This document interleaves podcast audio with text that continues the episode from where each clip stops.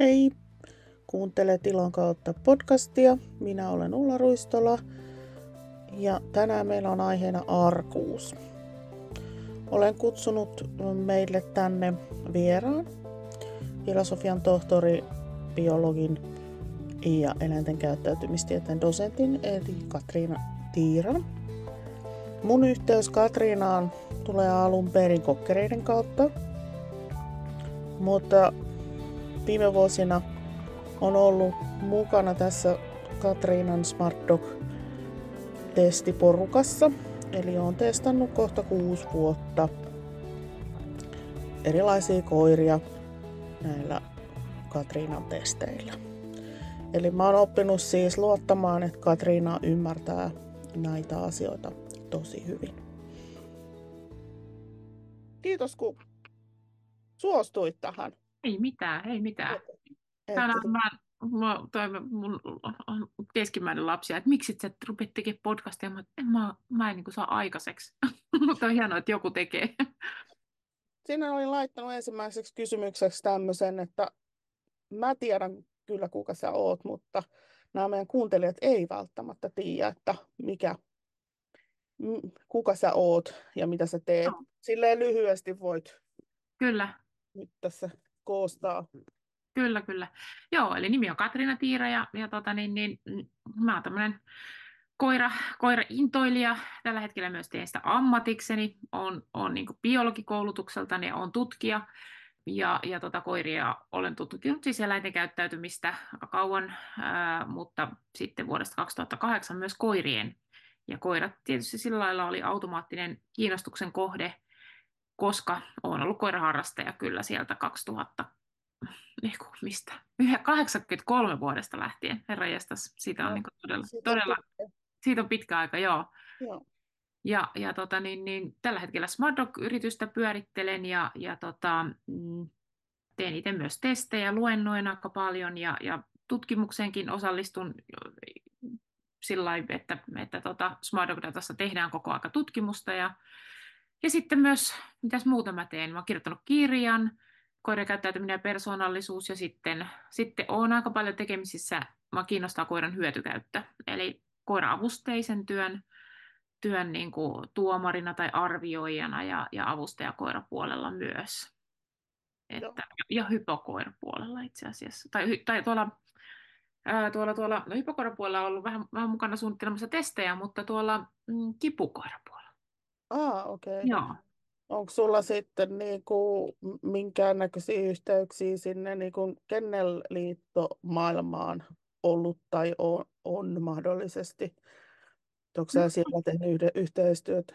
No joo, siis jossain kohtaa on ollut siinä, siinä tota, nyt mä oon aivan umpisurkea kaikissa virallisissa nimissä, mutta, mutta tota, tämmöinen joku työryhmä, luonnetyöryhmässä oh, jossain joo. kohtaa, mutta on tuossa seura- ja harrastuseläin neuvottelukunnassa maa- ja metsätalousministeriön nimittämässä. Niin, eli se on ihan tällä virallisella tasolla. Se on siellä virallisella tasolla, joo, joo mutta en ole oikeastaan, en ole Kenneliiton äh, sillä lailla mikään virallinen tuomari niin sanotusti.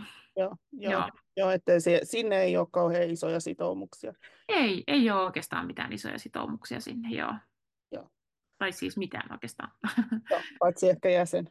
No jäsen, jäsen olen edelleen, joo. kyllä. Niin, sama, sama täällä. Joo. se tuntuu, että pitää olla. Joo, ja kyllä, kyllä, kyllä mä ihan, ihan tota kannatan, että on joku kattojärjestö. Mm. Joo. Palataan nyt tähän aiheeseen, tai aloitetaan tästä aiheesta. Et, eli meillä oli nyt ar- arkuus siellä aiheena. Niin mistä sä oot oikein, niin kuin, miten sä oot perehtynyt ja mistä sä oot kerännyt ne tiedot tähän aiheeseen liittyen? Joo, Hyvä kysymys.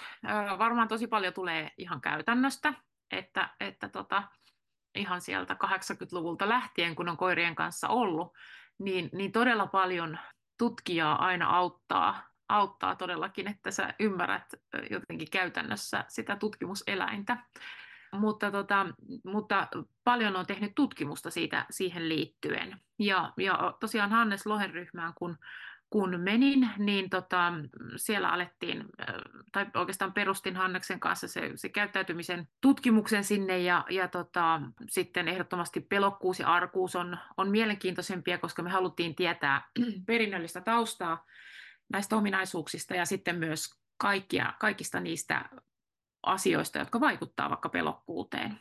Eli, eli tota, arkuus, arkuudesta tiedetään juurikin se, että se on hyvin voimakkaasti periytyvä, niin se ihan ensimmäisenä sinne tulikin sitten mukaan, mukaan tutkimukseen.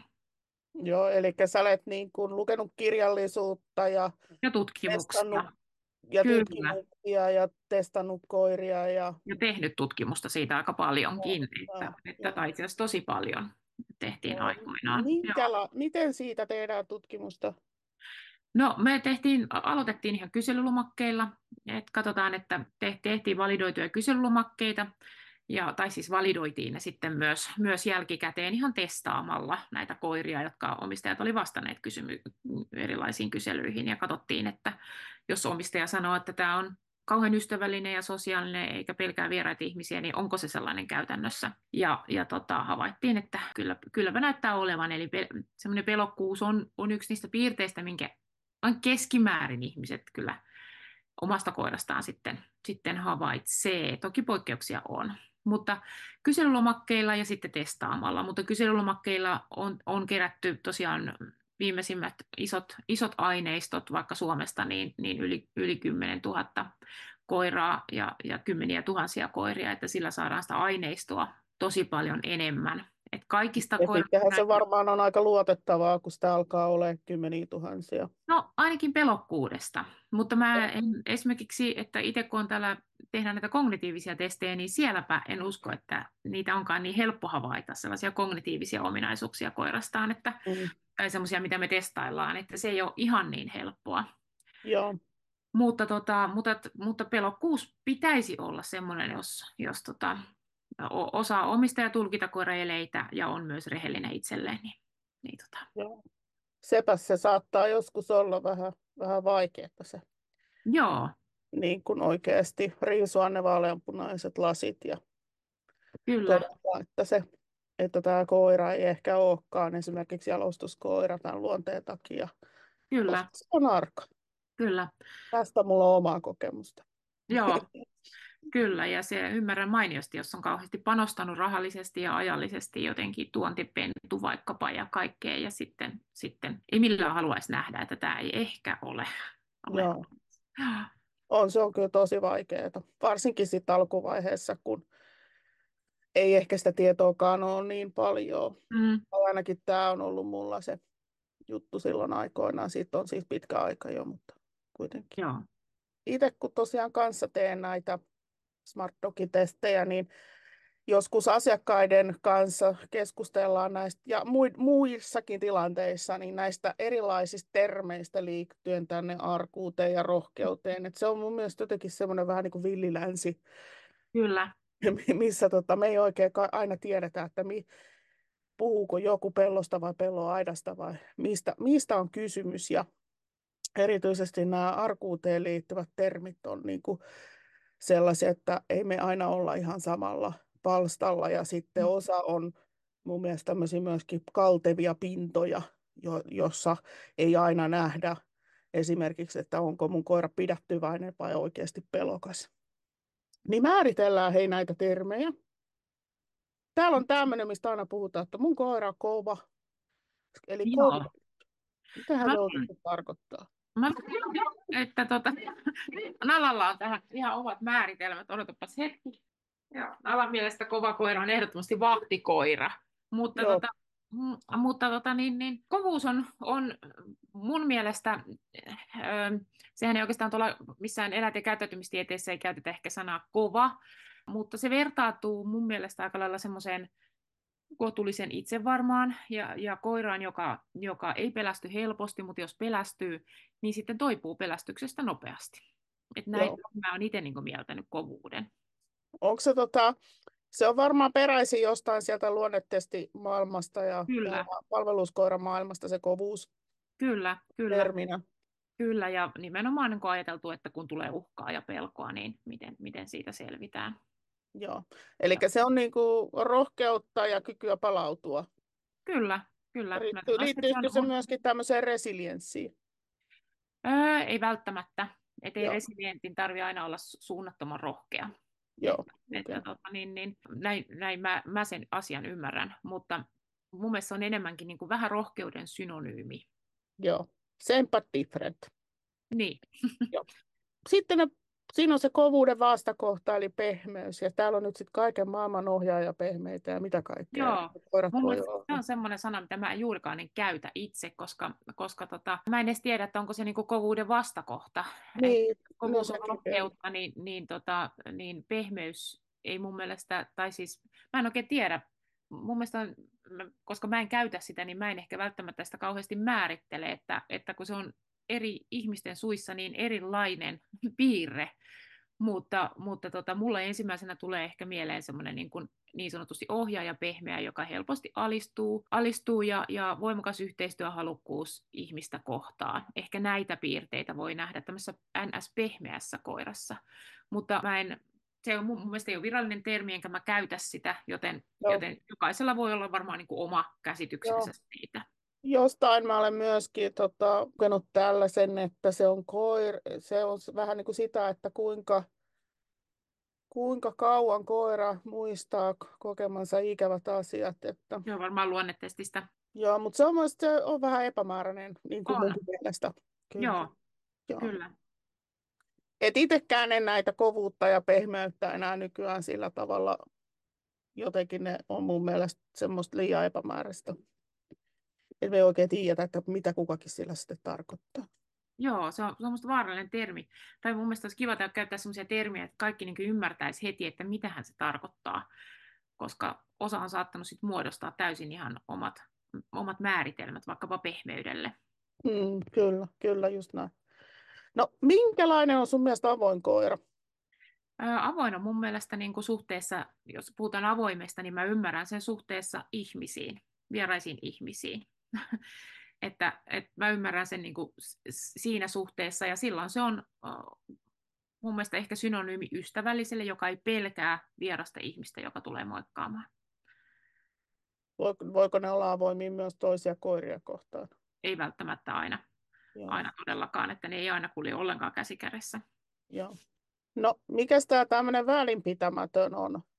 Mun mielestä välinpitämätön on itse asiassa aika, aika helppokin, helppokin määritellä, ja välinpitämätön on nimenomaan suhteessa ihmiseen, ja, ja tota, välinpitämätön ei juurikaan kiinnostu vieraasta ihmisestä, mutta ei myöskään yhtään väistä, vaikka, vaikka tyhmä testaaja täti haluaa tulla, tulla siihen sitä käpälöimään. Ja, joo, ja, niillä on ihan sama. sama. Niillä on aivan sama. Eli joo, joo. se on niin kuin hyvin, hyvin niin kuin välinpitämätön. Tämmöiset koirat harvemmin edes katsoo sitä vierasta ihmistä. Ne on vaan, että mikä mahtava tila täällä on. Ja, ja, mm. ja tota, kumpa pääsisin jo sinne. Ja ihminen on vähän niin kuin ilmaa siinä koko hommassa.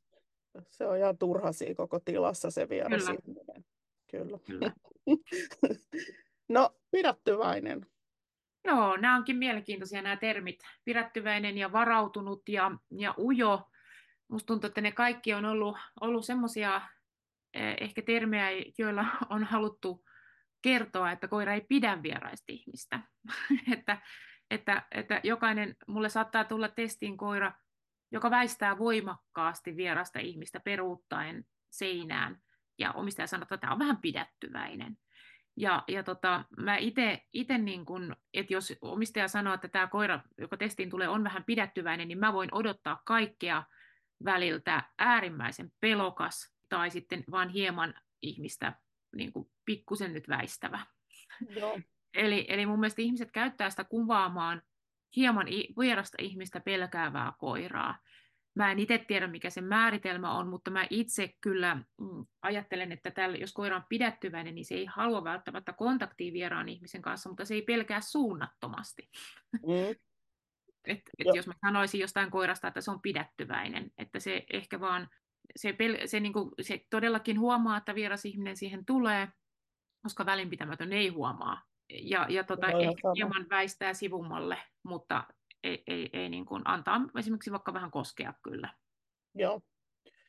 Tämä on tosi monessa rotumääritelmässä puhutaan niin kuin pidättyväisestä. Ja Joo. sitten kun on, niin kun näkee niitä koiria tuolla vaikka testitilanteessakin ja keskustelee ihmisten kanssa, niin tämä on nyt se termi, joka on siellä se tosi kalteva pinta. Mm, Et ne voi kyllä. olla siis niin tuommoisesta välipitämättömästä ja ihan tosi pelokkaisiin. Ja ohjaaja tai omistaja puhuu siitä, että se on, se on vaan pidättyväinen. Et jotenkin se on semmoinen, missä ei ehkä pystytä katsomaan niin kuin rehellisesti sinne peiliin, että, Joo, tai Joo. rehellisesti koiraa, että mikä se on.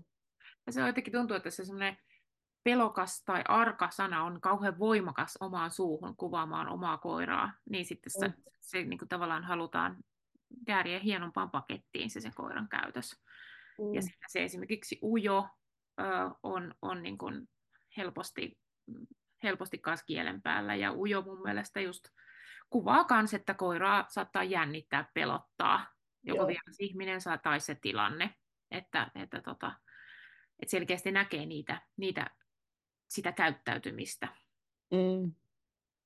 No millainen on sun mielestä oikeasti pelokas koira? No, No, tai mikä on pelokas Joo. niin kuin terminä ikään kuin? Me No voidaan pelo, pelokas on semmoinen, että joka, joka selkeästi ää, reagoi siihen, vaikkapa nyt sanotaanko vieras ihminen on hyvä esimerkki, ja haluaa lisätä siihen joko etäisyyttä tai karkottaa sen sitten mm, haukkumalla, murisemalla tai hyökkäämällä. Joo.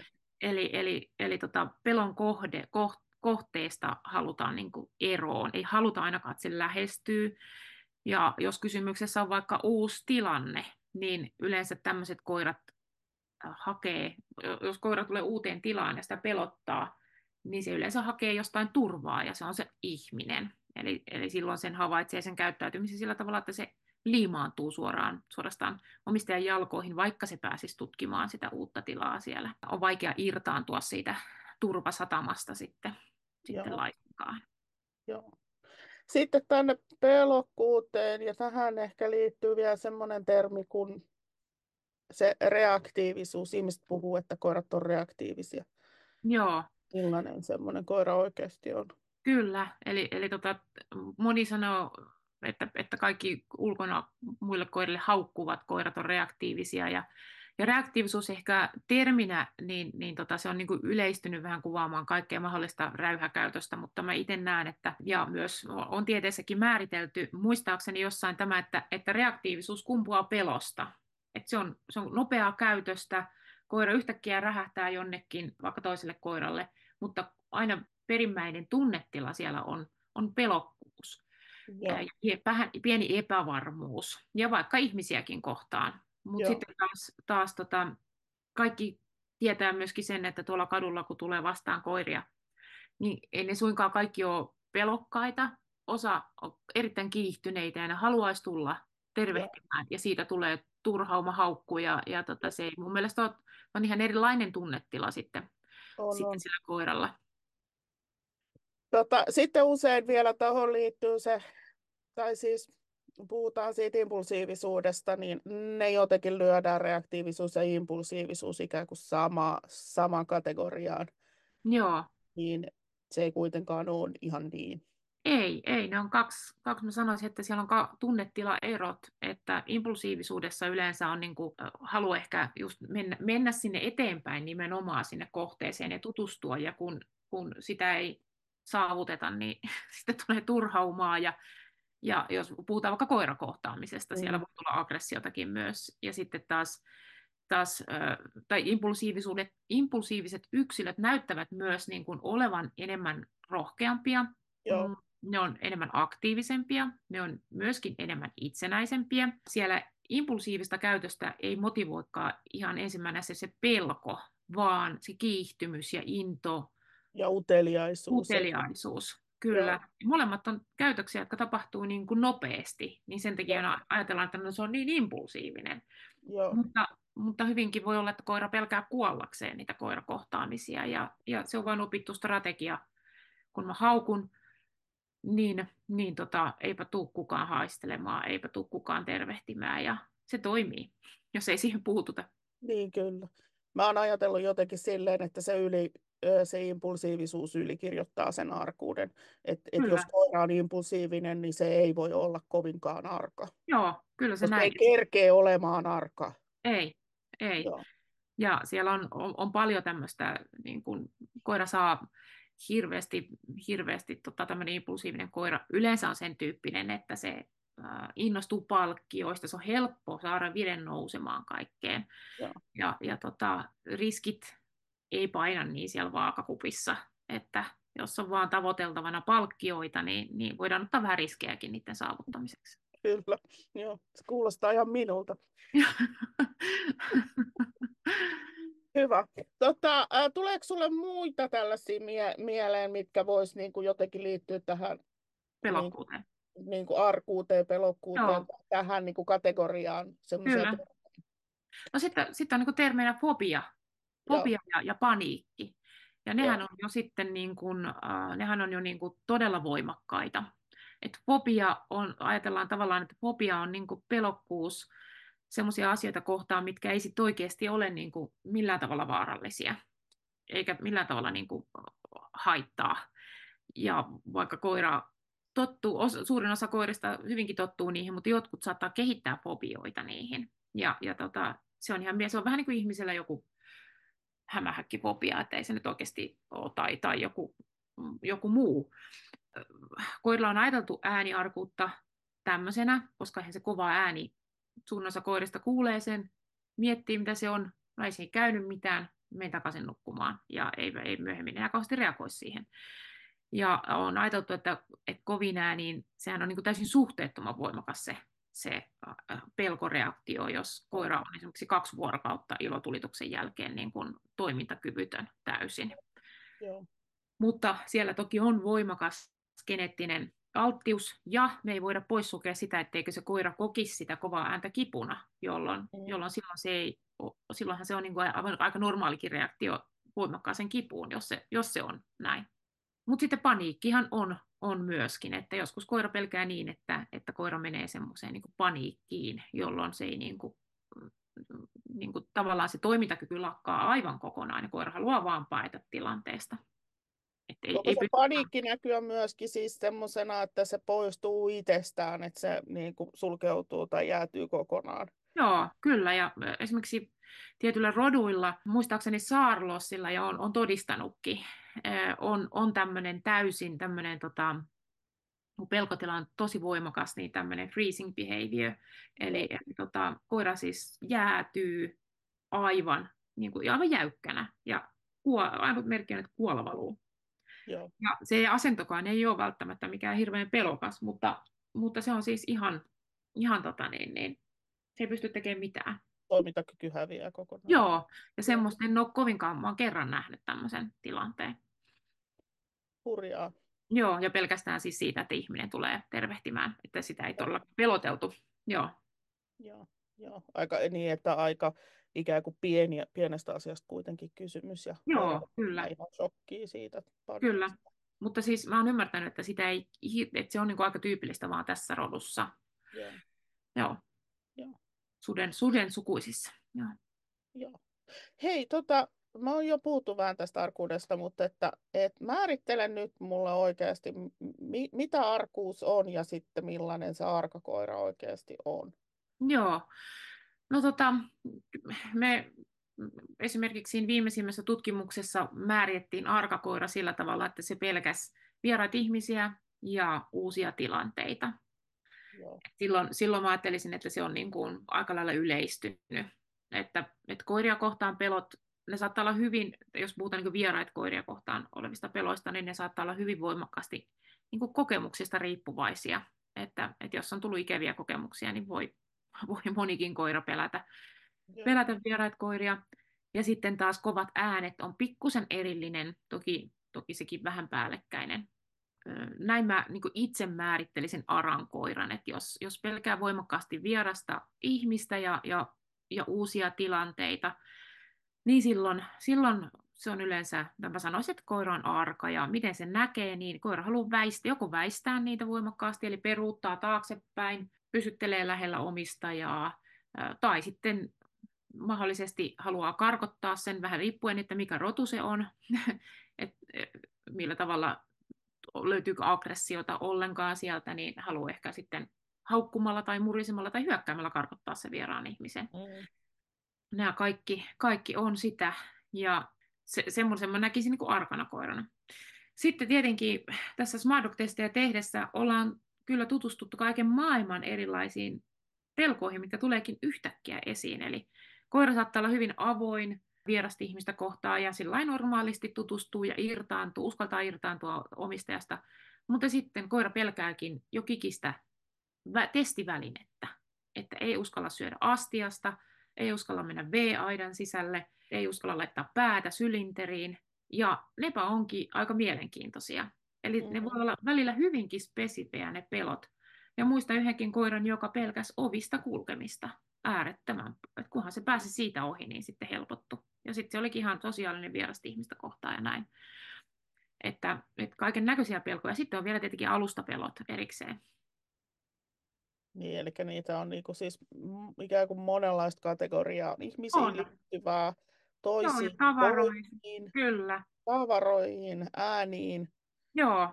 paikkoihin. Joo. Sitten tota, no, varmaan voivat myös pelata toisia eläimiä, siis vaikka, vaikka tota, jotain hevosia tai jotain tällaista. Niin, kyllä. Joo. kyllä. Mutta jos, jos mä ajattelisin, että mä haluaisin mittauttaa ja pohtia, että onko mulla pelokas koira, niin, niin tota, ei se selviä siellä kotona. Eikä ei selviä. Että sieltä, sieltä pitää lähteä pois, eikä se selviä, että, että tota, mies tulee kotiin, niin, niin tota, että se sitä tervehtii siellä avoimesti. Mm. Äh, että, että tota, niin, niin, se selviää vaan, kun mennään kodin ulkopuolelle ja vieraat ihmiset haluaisi tervehtiä sitä, tai että mennään vieraaseen paikkaan, jossa se päästetään irti. Ja katsotaan, että miten se suhtautuu siellä. Että se selviää vaan uusissa paikoissa. Ja tämä on monelle uusi asia, että Joo. sitä ei ymmärretä. Joo, ja siis ei kukaan ole varmastikaan pelokas omalla mukavuusalueellaan. No harvemmin, harvemmin. Ja se koti on toivon mukaan kaikille mukavuusaluetta. Toivon mukaan, joo. joo. Ei se varmaan aina ole. Mutta... Ei se varmaan aina ole. ole. ole. että sitten kotiakin saattaa, kodissa saattaa olla erilaisia, niin kuin monelle, jolla on ääniarkuus yleistynyt, niin tota, erilaisia asioita, mitkä pelottaa. Esimerkiksi yleist, hyvin voimakkaasti yleistynyt ääniarkuus voi olla niin, että kaikki piip, laitat hellan päälle tai leivän pahdin pompsahtaa, niin koira on paniikkitilassa, jolla se koti ei ole enää mitenkään turvallinen paikka ollenkaan, koska mm. täytyy syödä välillä ihmisten. Joo, kyllä, kyllä. Joo, mutta nämä on varmasti aika lailla ääritapauksia, ne semmoiset, jotka, on. jotka tota, niin kuin yleistyy ihan kaikille äänille. Kyllä. Onneksi. Ja sitten, mitäs tämmöinen, kun siis, tottahan ne koirat saa reagoida niin kuin mm. ääniin esimerkiksi, että jos kuuluu joku outo ääni, niin ja sitten se koira reagoi jollain tavalla, vaikka rupeaa esimerkiksi haukkumaan, niin tuleeko siitä nyt sitten heti, heti tota, onko se heti arkakoira vai että, niin kuin, että saako ne reagoida, kun, siis mun mielestä ne saa reagoida. Mm. Et, Totta et kai. Sitten, jos ne ei reagoi, niin on kuolleita. Mutta... Joo, ilman muuta. Ilman muuta. Et siis suurin osa koirista, jotka kotona on, niin, niin mulla ainakin vaht, ovat vahtineet.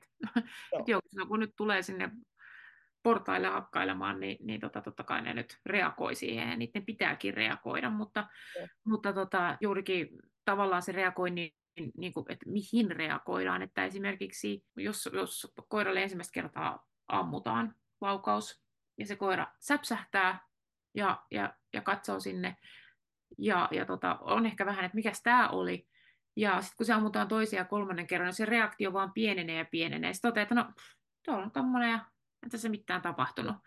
niin, niin, niin, niin se t- tavallaan siis se on normaalia ensin, kun on vierasääni, että mitä tässä nyt tapahtuu, niin reagoida siihen. Mutta sitten kun huomataan, että no, ei siihen vissiin mua, että niin siitä ei tapahdu mitään, niin silloin se reaktio pitäisi pienentyä. Niin ja sitten tähän varmaan liittyy myöskin se, että kuinka kauan sillä kestää, kestää se palautuminen. Mm, kyllä siinä tilanteessa, että itsekin kun tuolla on koiria testannut, niin joskus kun ne saattaa reagoida vahvasti niin kuin siihen vieraaseen ihmiseen aluksi, mutta sitten kun ne tajuaa, että tuolla tätillä on kaikki karkit ja se antaa mulle namia, nämä tehtävät on tosi kivoja, niin se menee nopeasti ohi.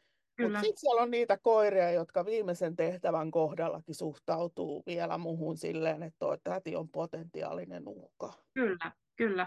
Joo, tämä on, sä ihan oikeassa ja siellä on täsmälleen, musta tuntuu, että kahden tyyppisiä koiria. Ja se olisikin mielenkiintoista katsoa, että, että mikä se on asia, mikä ne erottaa. Että, tai no oikeastaan siellä on kolmen tyyppisiä koiria hyvin harva on semmoinen, joka ei pysty ollenkaan yhteistyöhön. Että mulla on ollut muutama koira, jotka vaan haukkuu ja hyökkii päälle, vaikka mä syöttelen niille ruokaa puoli tuntia ja siitä ei tule mitään, mutta se on vähemmistö.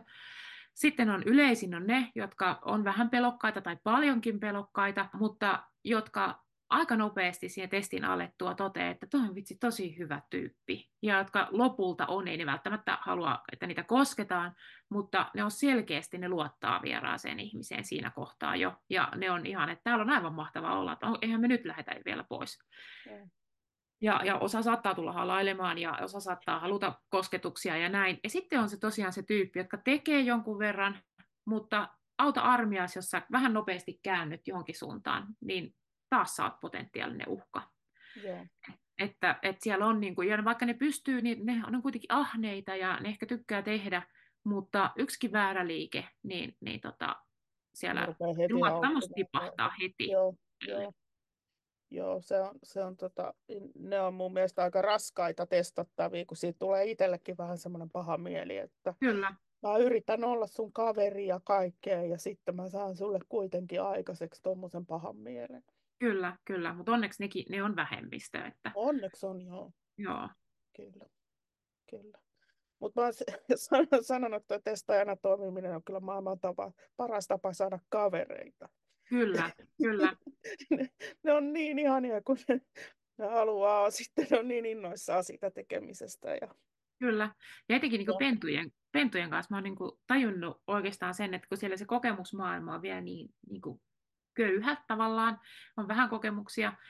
Ja sitten jos on vähän niin kuin ihmistä arasteleva ja, ja ne mm. kokee, että siis että miten mahtavaa oli vieraan ihmisen kanssa, niin sitä mm. palautetta, mitä on tullut omistajilta, että että tämä koira on niin kuin vahvistunut. Että Joo. miten yhdessä yksi tunnin kokemus siitä, että vieraan ihmisen kanssa tehdään paljon yhteistyötä, jos aikaisemmin ei oikein uskaltanut edes nuuskia vierasta ihmistä, niin voimistaa koiraa. Joo. Ja, ja tota, mä oon alkanut niin uskoa kauheasti siihen, että siihen positiivisen kokemuksen voimaan, miten iso Kyllä. se on. Sitä ei ole kauheasti niin tutkittu. On toki tutkittu paljon, että, ja tiedetäänkin, että ei tarvitse kuin yksi negatiivinen kokemus, niin avot, se on kyllä, pentu, her, niin kuin muutenkin vähän pelokas, niin helposti sitten pelkää, kyllä. pelkää lopun elämänsä vaikka vieraita miehiä. Mutta, tota, mutta siis myöskin se on mahdollista toiseen suuntaan.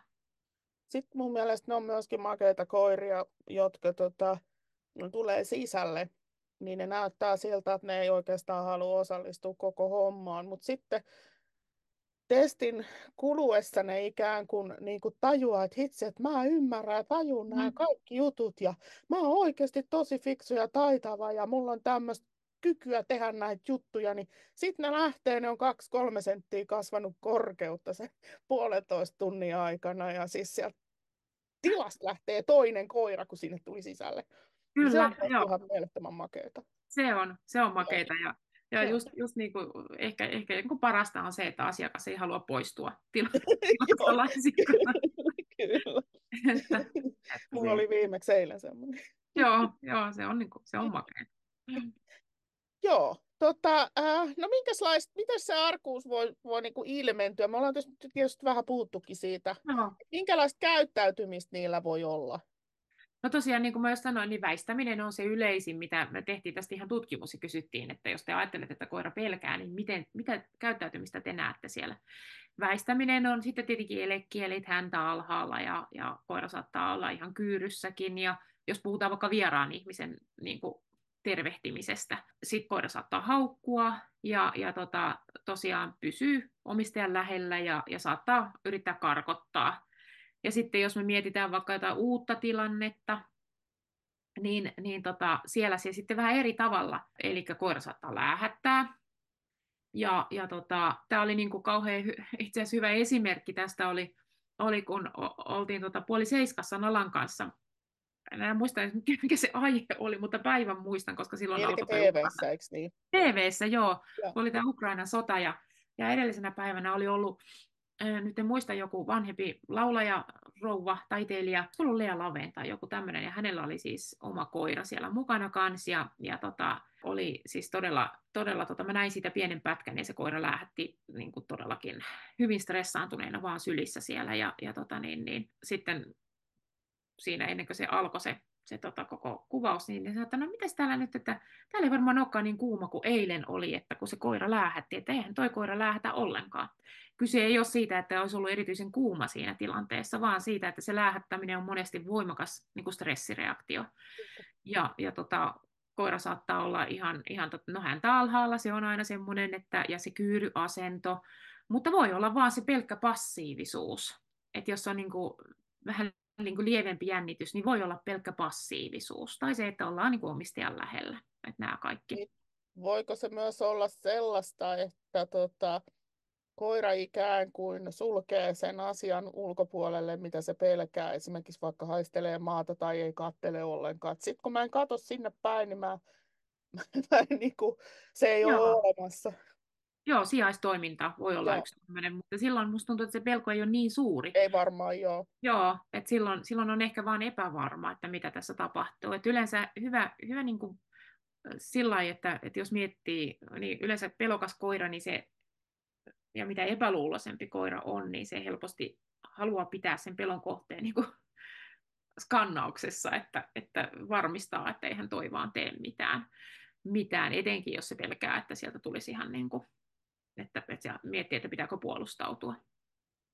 Hei, tota, tuli mieleen tuossa noista sijaistoiminnoista ja näin, niin, niin, niin itse kun harrastelee ja kouluttelee noita tuollaisia niin työkoirarotusia ikään kuin, niin siellä usein näkee tällaista, että ne koirat on, on niin kuin ikään kuin sille tilanteelle tosi herkkiä. Siis, että vaikka kriteeri nousee tehtävässä, niin koiralta häviää toimintakyky niin voiko tämä liittyä semmoiseen niin kuin arkuuteen jo, jollain tavalla? Kun mehän sovittiin, että me ei käytetä pehmeä termiä, mm. niin voisiko se liittyä siihen jollain tavalla? Kun mä en itse sillä en aktiivisesti kouluttele mitään ryhmiä, niin, niin tota, ehkä mä sanoisin, että, että mä itse niin nää, voisin nähdä tota, tuolla tehtävissä, tehtävissä siinä, että, että kun tulee tarpeeksi vaikea tehtävä, niin koira kieltäytyy siitä Joo, kyllä. Vaikka, vaikka edelleenkin palkkiota ei poisteta vaan väärästä vastauksesta. Joo. Eli saa palkkio joka tapauksesta. Mä näkisin ehkä, että, että se olisi enemmän sitä, sitä niin kuin tunnollisen yksilön pelkoa siitä, että mä en ymmärrä, enkä mä en osaa. Joo, ja se osaaminen on tärkeää. Joo, ja joo. silloin ehkä voisi ajatella, että on, onko me edetty liian nopeasti. Kyllä, kyllä. Liian vaikeita kriteerejä. Mutta joillakin, jotkut koirat ei selkeästi välitä siitä. Ja ei sitten toisetkin on, on niin kuin, se on ihan katastrofi, kun ne ei tajua. Joo, Sen kyllä. näkee tuolla testeissäkin. Kyllä. Ja Joo. siis että suurin osa koirista on semmoisia, että ei nyt niin hirveästi välitä, vaikka kunhan se palkkio nyt tulee. Mm, että, että tota, jos kukaan ei niin kuin, tavallaan kerro, että menikö se nyt oikein vai väärin, tai jotenkin merkkaa sitä, niin tota, kunhan se nyt menee. Mutta osa koirista on, ja kyllä mä näkisin sen, että ne on niin kuin enemmän semmoisia herkempiä Joo, niin se on. yksilöitä, ne ei ole niitä impulsiivisia yksilöitä eikä maailman rohkeimpia. Niin. Et mitä se herkkyys sitten onkin, onkaan, mm. ei tiedä. Niin, niin mm. kyllä. Joo.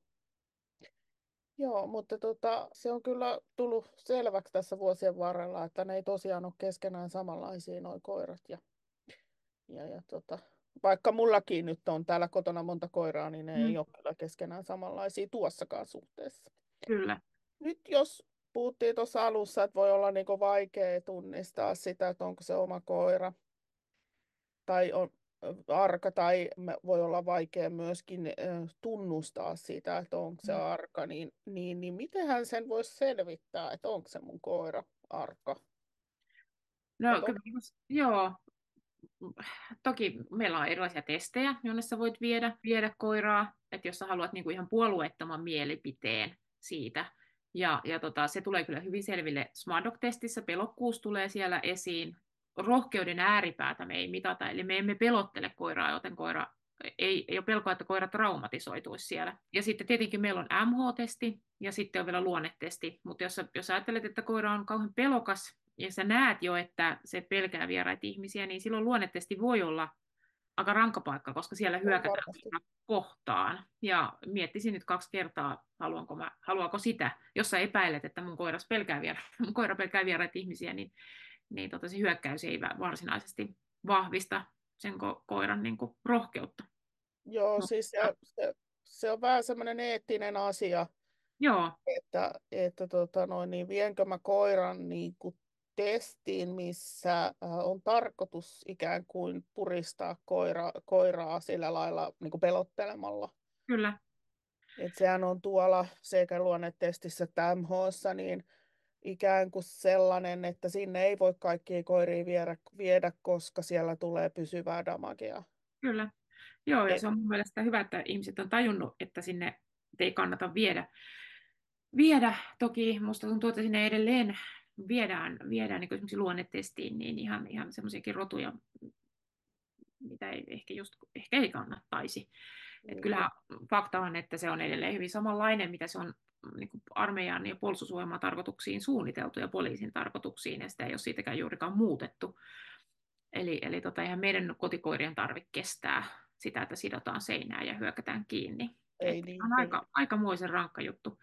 Mutta tosiaan siis mm, se, mitä, ja sitä itse asiassa ei ole vielä, vielä edes katsottukaan, että ei, luonnollisesti ole koskaan tutkittu, että miten se korreloisi arkielämän kanssa. Me ei tiedetä siitä yhtään mitään, mutta MH-testistä tiedetään, että se korreloi niin kuin sen rohkeuden ja arkuuden ja vaikka sosiaalisuuden ja miten se suhtautuu vieraisiin ihmisiin, se korreloi sen sen arkielämän kanssa, mutta nyt näyttää myös, että Smartdog-testi korreloi hyvin voimakkaasti tämän arkielämän kanssa. Meidän alustavat tulokset kertoo sen, että jos se meidän testissä pelkää vierasta ihmistä, niin sitä se todennäköisesti tekee myös arjessa ja sitten päinvastoin. Ja jopa vielä niin, että pentuna, kun me testataan viiden kuukauden keskimäärin, niin, niin tota, siellä jo näkyy esimerkiksi vieraan ihmisen pelko kohtuuluotettavasti.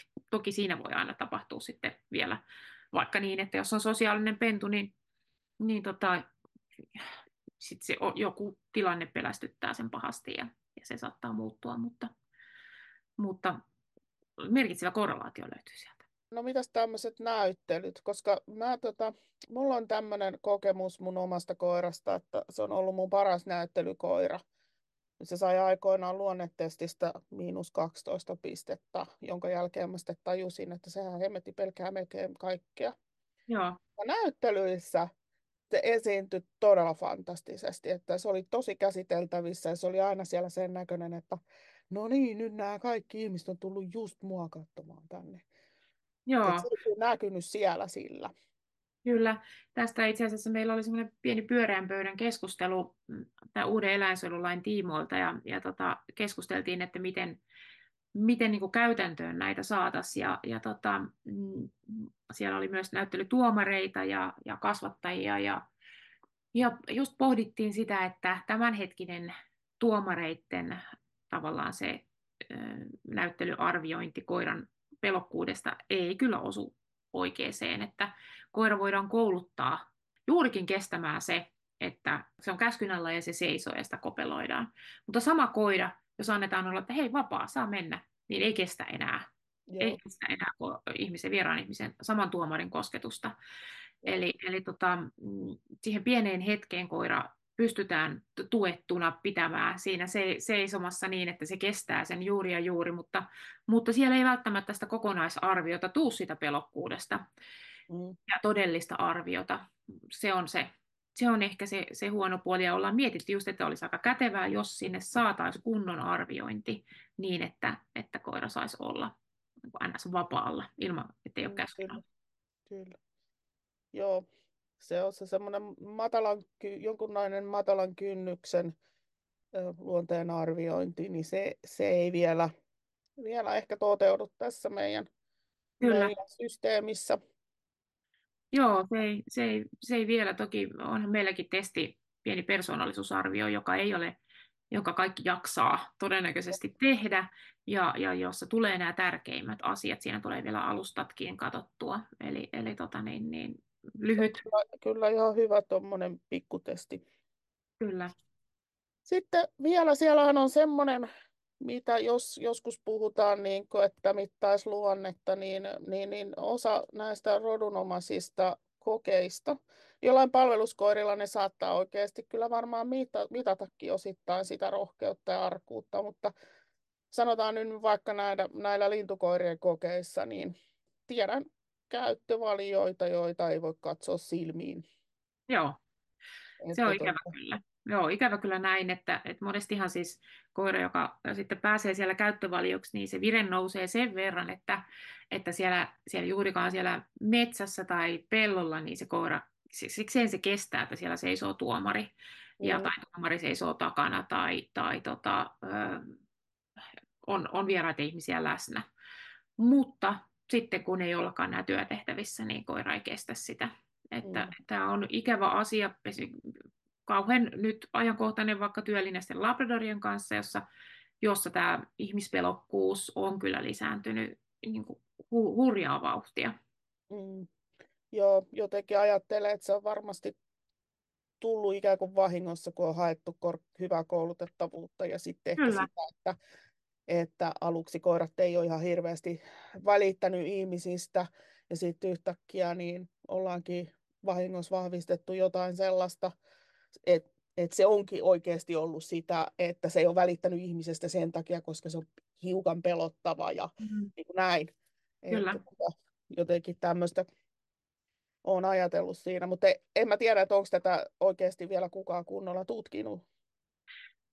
No ei, ei oikeastaan ole kukaan kattanut, kattanut sitä sen kummemmin. Mun teoria on se, että kun on lisätty niin kuin haluttu jalostaa ohjattavuutta ja yhteistyöhalukkuutta, niin silloin tulee vähän siellä, se, se rohkeus ei suinkaan lisännyt siellä, vaan sitten no. tulee enemmän sitä pehmeyttä niin sanotusti. Nyt jos käytetään sitä pehmeyssanaa siellä. No. Ää, ja sitten, vaikka me sovittiin kyllä. Vaikka me sovittiin, eikä me olla sitä edes määritelty. niin. Mutta, tota, tai, joo. Ja sitten, no. sitten taas toisinpäin, että jos me halutaan sitä, sitä niin kuin rohkeutta lisätä, niin sitten voi olla, että se ohjattavuus siellä pikkusen kärsii ja yhteistyöhalukkuus.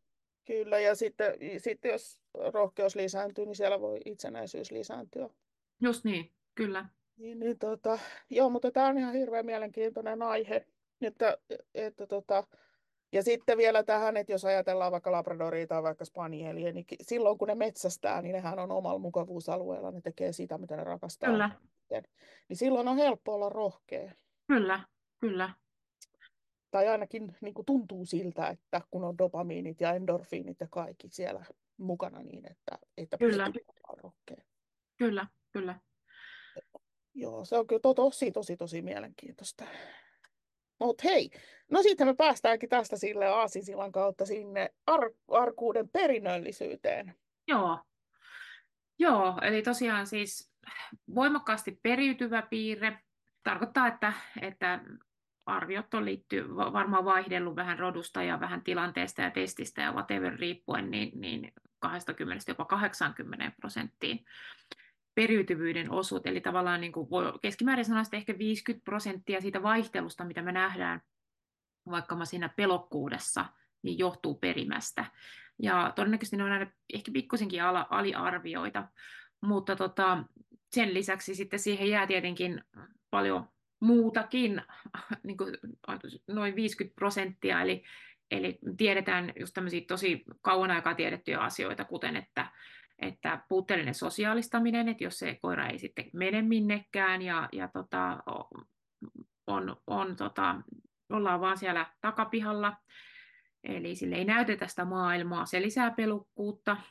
Ja, ja tota, sitten tiedetään myös se, että, että tota, sukupuolten välillä on eroja, eli narttu on keskimäärin vähän pelokkaampia, ja sitten tämä sterkkauskastroiminen kans pikkusen lisää sitä ja sitten ollaan havaittu myös, että huono emonhoiva tai puutteellinen emonhoiva lisäisi. Sitten näyttää myös siltä, että, että no, toki rotujen välillä tiedetäänkin, että on paljon eroja, mutta myös siten, että pienikokoisilla koirilla on enemmän pelottu, pelokkuutta kuin isokokoisilla. Sitten vielä, vielä tähän päälle esimerkiksi Suomesta on semmoinen tutkimustulos, missä oli tota, kanssa aika paljon koiria, niin, niin tota, kaupunkiympäristö jostain syystä mm, siellä oli enemmän pelokkaita koiria, sitten vähäinen liikunta, ja sen, sen mä ehkä ymmärränkin. Mutta sen lisäksi siihen vielä omistaja tässä kaiken päällä. päällä. Omistaja voi joko ähm, niin kuin tavallaan tukea ja olla tuki ja turva sille, tai sitten jättää sen koiran niin kuin yksinään selviytymään. Niin ja se silloin... on se ohjaajan tai se ihmisen omistajan niin kuin oma rohkeus ja Just näin, ja persoonallisuus. Persoonallisuus vaikuttaa Kyllä. koiraan myöskin. Kyllä, että, että ei ole syytä eikä seurausta ole havaittu, mutta selkeästi omistajat, joilla on enemmän tämmöistä neuroottisuus, persoonallisuuspiirrettä, niin, ää, niin tota, on taipumus murehtia, huolehtia ja ehkä pelätä, niin siellä on, enemmän, heillä on myös enemmän koiria, joilla on sitä pelokkuutta. Mutta ja... eikö tämä ole todettu lapsillakin, että jos niillä on kovin neuroottiset äidit, niin, niin se vaikuttaa niiden lasten käyttäytymiseen? Joo, kyllä. Ja tulee, ehkä, ehkä voi, en tiedä mikä siinä on sitten efekti, onko se se ylisuojelevuus tai se, että, että ei niin kuin, tavallaan siellä ehkä se kannustaminen ja, ja tukeminen ja, ja, ja tavallaan, että, että tässäkin tietenkin on aina koiramateriaalilla merkitystä, että jos sä semmoisen yberrohkean ja sosiaalisen lappiksen annat niin kuin lähes kelle tahansa, niin voi olla, että siihen ei niin kuin, se vaikutus menee niin kuin vesihanhen selästä sieltä, mutta, mm. mutta jos on vähäkään niin kuin taipumusta tai koira on vähän kiikkulaudalla, että, että tota, pitää, pitääkö tätä maailmaa pelätä vai ei, niin jos se omistaja jättää kaiken vastuun niin kuin sen koiran reaktioille ja ihmettelee niitä sivusta, mm. niin tota, kyllä mä väitän, että se on kova homma se, sen koiranpennun selviytyä, ja ihme on, jos ei, jos ei tule pelokkaaksi.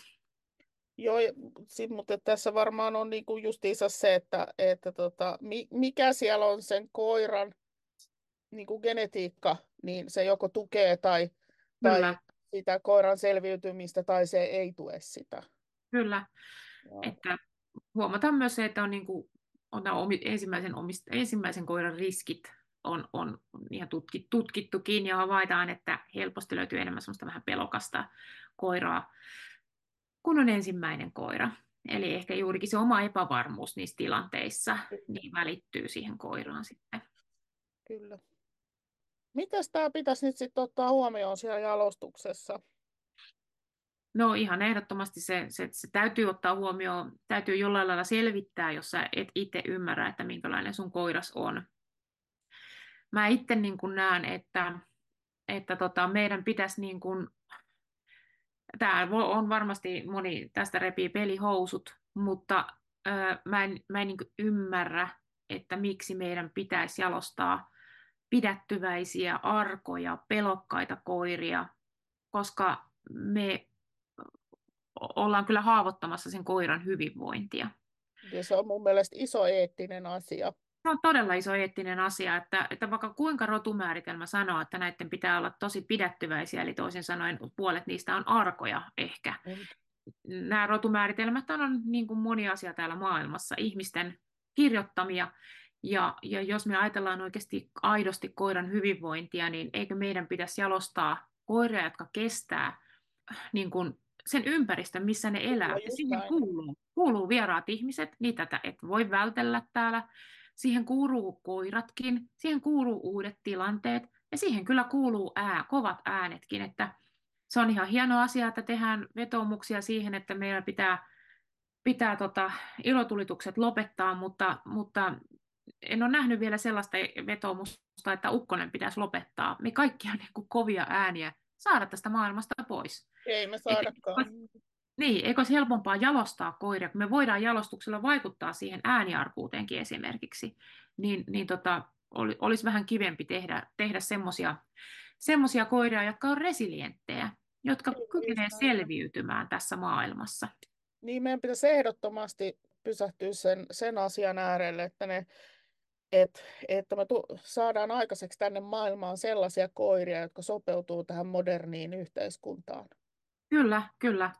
Että se, että jos joku, jonkun rodun rotumääritelmä on, että, että pitää paeta kauhuissaan vieraita ihmisiä, että ei saa antaa ihmisten, ihmisten ottaa kiinni, tämmöisiäkin löytyy.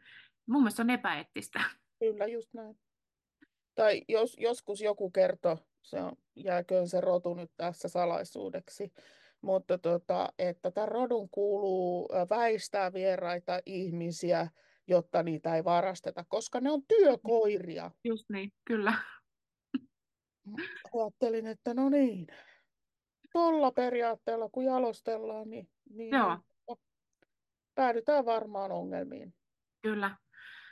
Joo, mä oon täsmälleen samaa mieltä. Eli, eli tota, mä en, mä en niin kuin näe siinä. Mä en niin kuin näe yleensäkään niin kuin se, että, että jos, jos sä poikkeat rotumääritelmästä koiran hyvinvoinnin takia, niin, Niin. niin aivan ehdottomasti se on ykkösasia, mitä pitää Kyllä. tehdä.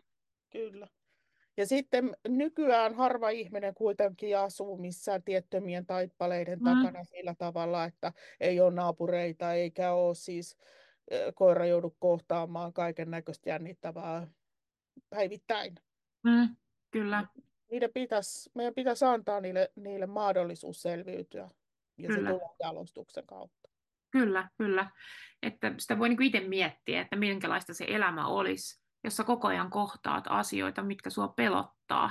Mm. tuolla kadulla, kun sä liikut.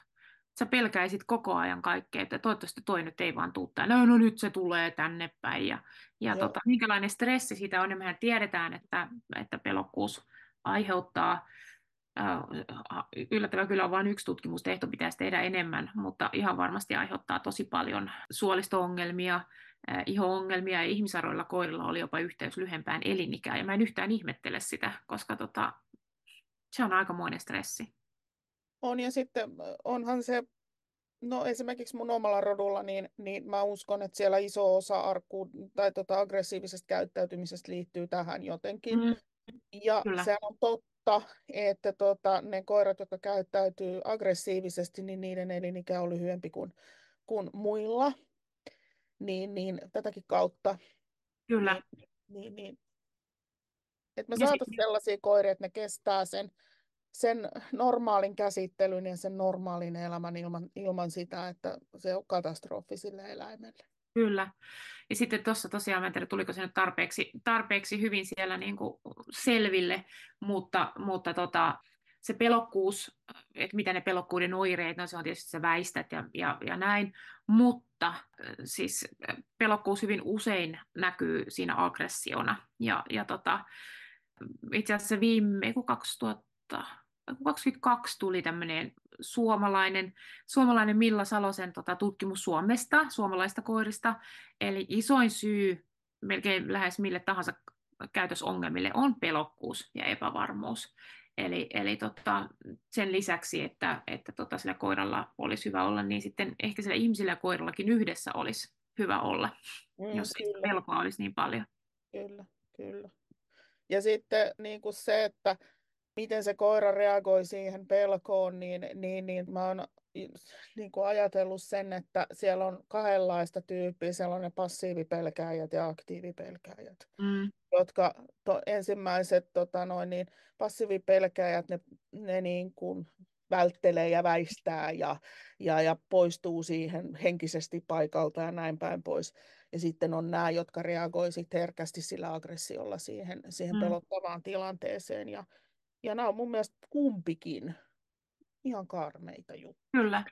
Ja sitten myös semmoinen, semmoinen täytyy sanoa, että mikä helposti saatetaan ymmärtää väärin, että jos koiralle ei ole kauhean voimakkaita eleitä siihen niin kuin sen pelon, äh, niin kuin, että se, se, se tunnetila ei näy ulospäin kauhean voimakkaana, niin omistaja on tulkinnut tämmöisen omistajan lähellä pysymisen vieraskoreutena, joka, joka on vaan, että kun se osaa käyttäytyä niin hyvin, ja silloinhan tämmöinen koira näyttäytyy tosi helppona, sä meet uuteen paikkaan, niin se on vaan siinä sun vierellä.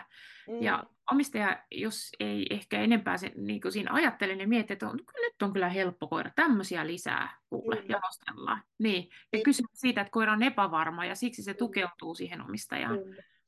Sitten on toinen nämä tässä itsellä, kun on tosiaan tämä rotu on trimmattava, niin osa koiristahan ne on tietysti käyttäytyy siinä aggressiivisesti. Mutta sitten siellä on ne koirat, jotka, jo, joille se on valtavan ahdistavaa se käsitteleminen, ne niin kuin taantuu, tällä, taantuu, siis ne niin kuin taas jää, jähmettyy ja poistuu henkisesti paikalta. Niin mä oon miettinyt sitä, että se pitäisi myös niin kuin tuokin nähdä sieltä. Mm, Kyllä. että mitä se koira oikeastaan tästä niin kuin käsittelystä ajattelee, että voiko Mm. täällä olla kysymys harkkuudesta. Kyllä, kyllä. Niin. Että se, että se koira on helposti pidettävä ja helposti käsiteltävä, niin se voi johtua siitä, että se koira ei pysty tekemään siinä mitään muuta kuin olla vaan. Mm. Niin, sekin voi olla. Niin. Mm. Onko se sit kiva? Niin. Ja onko se koira sit reipas ja rohkea? Mm. Niin kuin, et, et, no, mutta nämä menee ehkä tuonne hiusten halkomisen puolelle. Niin. Mutta tämmöisiä mä oon miettinyt. Kyllä. Kaikkea sitä ihminen miettii pimeinä öinä. Valvoissaan kello viisi. Just näin. Joo, mutta että me ollaan siis varmaan samaa mieltä, että, tai siis, tai no ainakin mä oon Mm. sitä mieltä, että, että ykkösasia, mikä meidän pitäisi jalostuksessa ottaa huomioon, on se, että se koira pärjää normaalissa arjessa ja se on siinä reipas ja rohkea. Ihan ehdottomasti. Ihan ehdottomasti täytyy. Se on, niinku se, se on niinku koiran, koiran niinku hyvinvoinnin kannalta. Ja tietenkin totta kai terveys täytyy siellä katsoa myös, mutta, ää, mutta tota, niin, niin, se on, se on ihan, ihan, ihan niinku ensiarvoinen asia. Joo, joo. Ja sitten usein noita, ei tietenkään aina, mutta jo- joskus nuo terveyteen liittyvät asiat, niin ne on, saattaa olla helpommin hoidettavissa kuin nämä tällaiset niin kuin, Mm. niin kuin henkisiin ongelmiin liittyvät asiat. Et en, en mä niin kuin väheksy terveysasioita ollenkaan, mutta jos ne olisi niin kuin kliinisesti terveitä ja sitten ne olisi niin kuin arjessa reippaita ja, ja, ja uteliaita koiria, niin, niin, niin se on mun mielestä niin kuin jalostuskoira. Kyllä, kyllä, kyllä. Joo, Ehdottomasti. Samaa Joo. mieltä. joo. Mä tiedän, että sä et ole mikään eläinten kouluttaja siis sillä, sillä Mm. tavalla, vaikka ootkin paljon harrastanut omien koiriensa kanssa, mutta et, olisiko sulla tota, jotain ajatuksia tästä, tästä, että miten sitä arkaa koiraa voisi vaikka auttaa? Joo, tämä onkin ihan, ihan hyvä kysymys. Jotenkin mä ajattelisin, että, että tota, ensimmäisenä mulle tuli just tosiaan mieleen se omistaja. Että jos sulla on pelokas koira, niin sä et voi olla epävarma. Että sun täytyy niin kuin, tavallaan, jos et sä ole itse varma, niin sun täytyy harjoitella sitä jollain lailla. Niin, until you make it. niin, kyllä. Eli tää, tavallaan sä niin kuin, mietit niitä tilanteita ja mietit, miten sä reagoit, jos koira reagoi näin. Ja, ja tavallaan miettii, että mikä, mikä nyt mun reaktio voi vahvistaa sitä koiran pelokkuutta ja mikä voisi helpottaa sen koiran pelokkuutta. Mutta ei niin, että, että tota, nyt me yhdessä peletään ja, ja saadaan paniikkikohtaus. Ja se on ehkä pahin mahdollinen, koska sitten se, se kierre, kierre on valmis siellä. Se helpommin sanottu kuin tehty tietenkin, On, jos on, on, omistajan tunnekin on niin kuin kauhean voimakas siellä. Mutta Mutta- se, se varmaan onko myöskin joillakin käy niin, että ne rupeaa pelkäämään sitä sen koiran, koiransa arkuutta. Ja. Joo, ja- kyllä. sitten tulee semmoinen itsensä toteuttava kierre. Kyllä, ja silloin musta tuntuu, että koira helposti joutuu niin kuin itse selviämään niistä tilanteista. Et jos se koira joutuu itse selviämään niistä tilanteista, niin se helposti puolustautuu. Kyllä. silloin on muita keinoja niissä tilanteissa, ja silloin tulee sitä rähinää, jos se on jätetty yksin siihen selviytymään. Ja sitten se, sittenhän se vielä tulee se kierre, että omistaja alkaa pelätä sen koiran rähinää, Mm. ja, ja tota, koira luulee, että nyt omistaja taas pelkää tota vierasta koiraa ja se koko paketti on valmis. Ja tämmöinen paketti, kun räyhää kymmenen vuotta, niin mä sanon, että sen, ei se varmaan koira ehkä räyhää kymmenen vuotta sitten, mutta joku seitsemänkin vuotta, kun se siinä räyhää, niin kyllä on aikamoiset stressihormonit kolme kertaa päivässä koholla koiralla. Että mä aina, mä, mä aina niin kuin säälittää ihan kauheasti.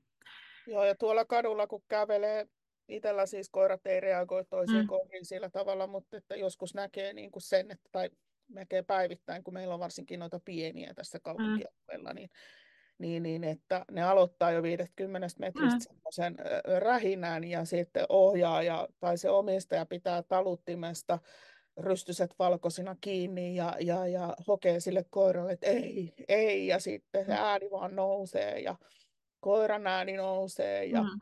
ja, ja tota, että se on semmoinen niin selviytymistaistelu se koko homma. Kyllä, tai sitten siellä on jo, musta tuntuu, että mä näen täällä koiria, jo, jo omistajat ei sano mitään. Joo, Että se on niin kuin normaali reaktio siihen, että, Mm. että toinen koira tulee. Ja, ja tota, se tunnelmaailma, mitä se koira käy siinä läpi. Mieti, jos sä itse suuttuisit ja pelkäisit noin paljon kolme kertaa päivässä, aina kun sä menet Mm. ulos, niin miten paljon ne stressihormonit, mä mä en edes halua ajatella sitä. En mäkään, se on Joo, karmea ajatus. Se on karme, todella karmea ajatus, joo. Et sen takia siihen täytyy puuttua, että se, että sitä vaan katsotaan puhelinta ja annetaan koira niin räyhätä, että tämä on normaali elämä, niin ei se ole. Ei olekaan. joo, Mutta että silloin ei ole kyllä varmasti niin kuin, ei ole mietitty sitä asiaa, et- tai ei, Ei. ole haluttu miettiä Mm. sitä asiaa. eikä Et- haluta tulevaisuudessakaan miettiä Joo, sitä. niin, ja sitten, ähm, sitten siihen liittyy tietysti se, että sitä koiraa ei ole, sille ei ole kouluteltu mitään kunnollisia käytöksiä tai vaihtoehtoisia käytöksiä, niin kuin, että mitä se Kyllä. koira voisi tehdä silloin, kun sitä pelottaa, muuta Kyllä. kuin rähistää ja niin Kyllä. Että, Kyllä, mutta omistajahan voi, jos, jos nyt mietit, niin kuin, tai hait sillä kysymyksellä, mitä se omistaja voi tehdä, niin, mm, niin tota, äh, ihan ehdottomasti ihan, niin kuin, äh, jos ruoka kelpaa, kaikillehan koirille ruoka ei kelpaa näissä tilanteissa, niin, niin tota, vaikkapa vastaan tulevan koiran niin kuin, assosioiminen siihen, että nyt tulee jotain kivaa, jolloin, jolloin se olisi kiva, mutta kaikillehan tämä ei toimi todellakaan. Että, että mä näen tosi paljon koiraa, joille sitä lelua tai namia siinä heitellään e- e- ja, ja koira ei todellakaan kiinnostu niistä. Jolloin Joo, sitten taas nythän ne mistä- on liian lähellä sitä tilannetta, että ne ei oikeasti pysty vastaanottamaan siellä mitään. Kyllä, kyllä. Ja ja lelukäyttö on toinen, mutta leluakaan ei osata kaupasta ja ruveta käyttämään palkkiona, vaan se yleensä täytyy jollain lailla virittää se lelu sinne. Eli, Mm, eli tota, toki joillekin impulsiivisille ja aktiivisille rohkeille koirille ihan mikä tahansa voi toimia siellä hyvinkin helposti. Mutta, tota, mm, mutta niin kuin, toinen asia, mitä mä ajattelisin myös, että tämmöinen koira, joka pelkää paljon, niin ihan, lähtisi ihan siitä, ja se on aika helppoa ja kaikille hyödyllistä, fyysisen liikunnan lisääminen niin, että koira saa juosta kunnolla, että se on Mm. väsynyt, Kyllä. joka lievittää vähän sitä koiran stressitilaa, jos se pelkää kaikkea mahdollista. Mm, Niin, niin se olisi aivan ensimmäinen, niin mä väitän, että tänä, tänä päivänä suurin osa koirista saa liian vähän liikuntaa. Ja siitä ei puhuta. Siitä ei oikeastaan puhuta hirveästi. joo. Ää, Että, et, tota, niin, Dopamiinit ja endorfiinit tietysti auttaa Kyllä. myöskin se mielihyvä hormonit siellä. kyllä, Sitä. Mutta ei varmaan sen aran koiran kanssa sinne ka, niin kuin koirapuistoon sitten. Ei todellakaan koirapuistoon. Joo, joo, ei todellakaan. Eikä Että- muutenkaan mun mielestä yhtään koiraa pitäisi viedä koirapuistoon. Joo, täytyy olla kyllä todella, todella, mulla on ollut yksi ainut koira, joka on siellä hetken aikaa pärjännyt, toi Nala. Ja, ja tota, toisaalta se on välillä ihan jees, jos sä tiedät, että ketä ihmisiä siellä siihen aikaan käy. Niin, että semmoinen niin kuin laumautumisen, että miten, miten se tulee toimeen siinä laumassa. Ja siellä tulee paljon opetuksia siitä, mutta siellä voi tulla myös huonoja, todella paljon huonoja kokemuksia, jos sä tiedät, minkälainen, minkälainen tyy, tyy, minkälaiset tyypit siellä sitten pyörii. Kyllä. Mutta hei, Joo. mites, mites jos tota, no, niin koira on vaikka tilanteelle tämmöinen niin tilanteisiin liittyen arka, niin, niin, niin kannattaako sitä viiä semmoisiin uusiin tilanteisiin? No jos on nuori koira, niin, tota, niin äh, mun mielestä todellakin kannattaa viedä, mutta niin, että se saisi mahdollisimman paljon elämästään positiivisia kokemuksia. Mm, Et niitä, niitä pitää kartuttaa sen, sen niin kuin reppuun, sen koiran, vielä arankin koiran reppuun, että ei se, että me, että me väistetään ne kaikki tilanteet, niin en mä usko, että se siitä arkuus mihinkään häviää. Kyllä, se, kyllä mä uskoisin, että niillä positiivisilla kokemuksilla sä voit ehkä jotain, mutta sulla, sulla täytyy olla tarkka silmä siinä, että koira ei mene paniikin puolelle siellä. Niin, ja siis niin, kuin, niin että, että se koira pysyy, pysyy koko ajan siellä toiminta-alueella ikään kuin siinä tekemisessään. Kyllä, Että tota, usein, usein me viedään ne koirat aina sinne puna-alueelle ja sitten me huomataan, että ei se pystykään enää. Kyllä, sitten eihän ne mitään hyvää, eikä ne niin kuin opi siinä, kun ne ei kykene enää, enää niin kuin syömään eikä kuuntelemaan eikä kyllä, keskittymään eikä niin kuin näin. kyllä. Joo, mutta kyllä mä tarjoisin, tarjoisin positiivisia kokemuksia, mutta elä, elämäähän sä et voi hallita. Että, Ei että tota, se, sepä se on se niin kuin huonompi puoli aina, aina siinä. Niin. Niin. Ja sitten tietysti joskus on pakko rajoittaa sen koiran Mm. koiran niin kuin kokemuksia myöskin, että jos on oikeasti tosi pelokas koira, niin sitä ei vaan Mm. viedä tuonne villana niin kuin ostoskeskukseen pyörimään ja, Kyllä. ja niin kuin näin, että, että se ei siellä opi mitään hyvää. Että, Joo, ja sen, sen muistan, joskus olen omistajan kanssa jutellut, kun koira pelkäs pentuna muita koiria.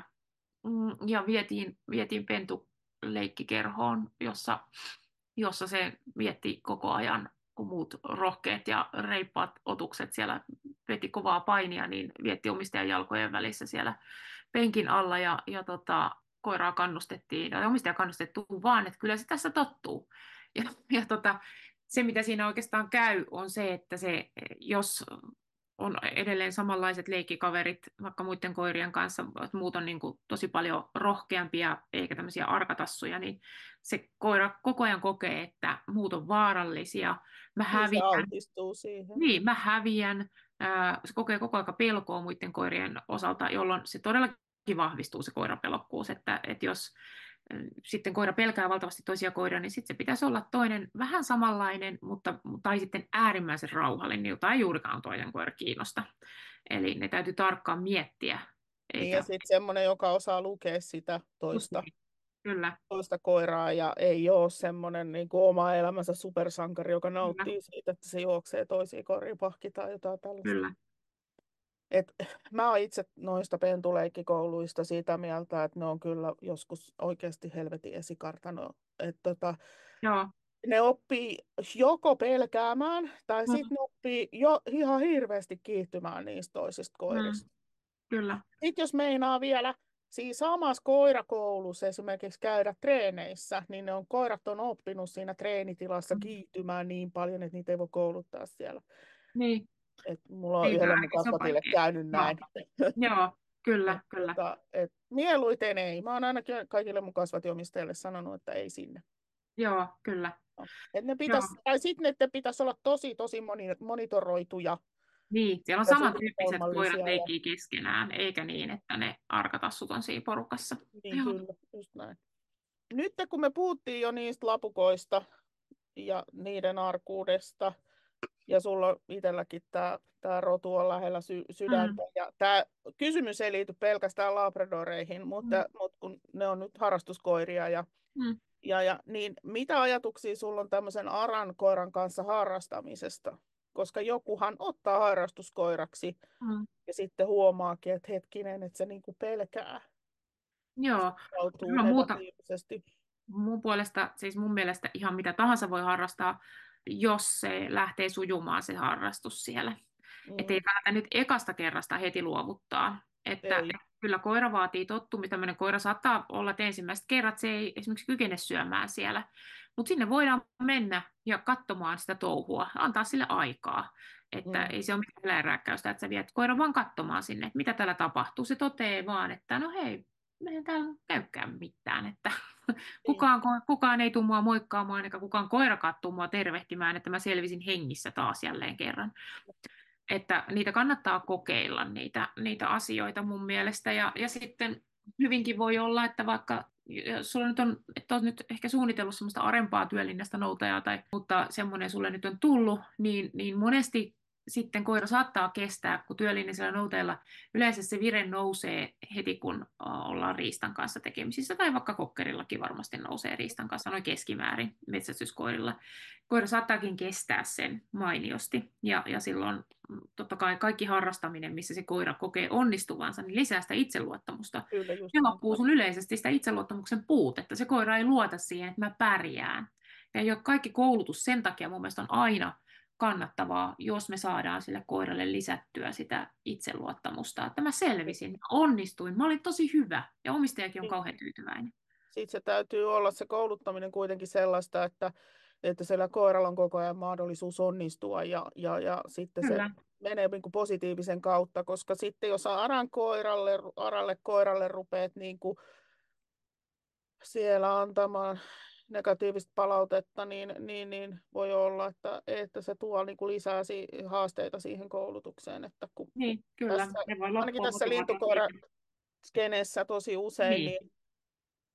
niin, niin, niin saatetaan antaa niin kuin palautetta ikään kuin koiran tottelemattomuudesta, niin, ja sitten ei ehkä havaitakaan, että tämä nyt ehkä saattaa kuitenkin liittyä siihen, että se koira reagoi niin kuin negatiivisesti johonkin siinä ympäristössä tai tekemisessä tai jossain tällaisessa. Että, Kyllä. Että se pitää ottaa huomioon, että jos mulla on arka koira, niin sitä pitää käsitellä ö, niin kuin reippaasti, mutta mm. ei, niin kuin, ei preussilaisesti. Niin, kyllä. Ei kyllä. ole mitään preussilaista sotakoulua. Niin, kyllä. Ja se on varmaan, tota, varmaan ehkä vielä sitten juurikin enemmän, enemmän tosiaan löytyy tuolla lintukoirapuolella. Sitä vähän mm. Käsittelyä sitten. Mm, mm, kyllä. Kyllä, mutta että, tota, noin, niin, että se olisi hyvä löytää joku sellainen varmaan kaikille tämmöisille herkemmille koirille ja aremmille koirille joku semmoinen harrastus, mitä ne tykkäisi tehdä. Kyllä.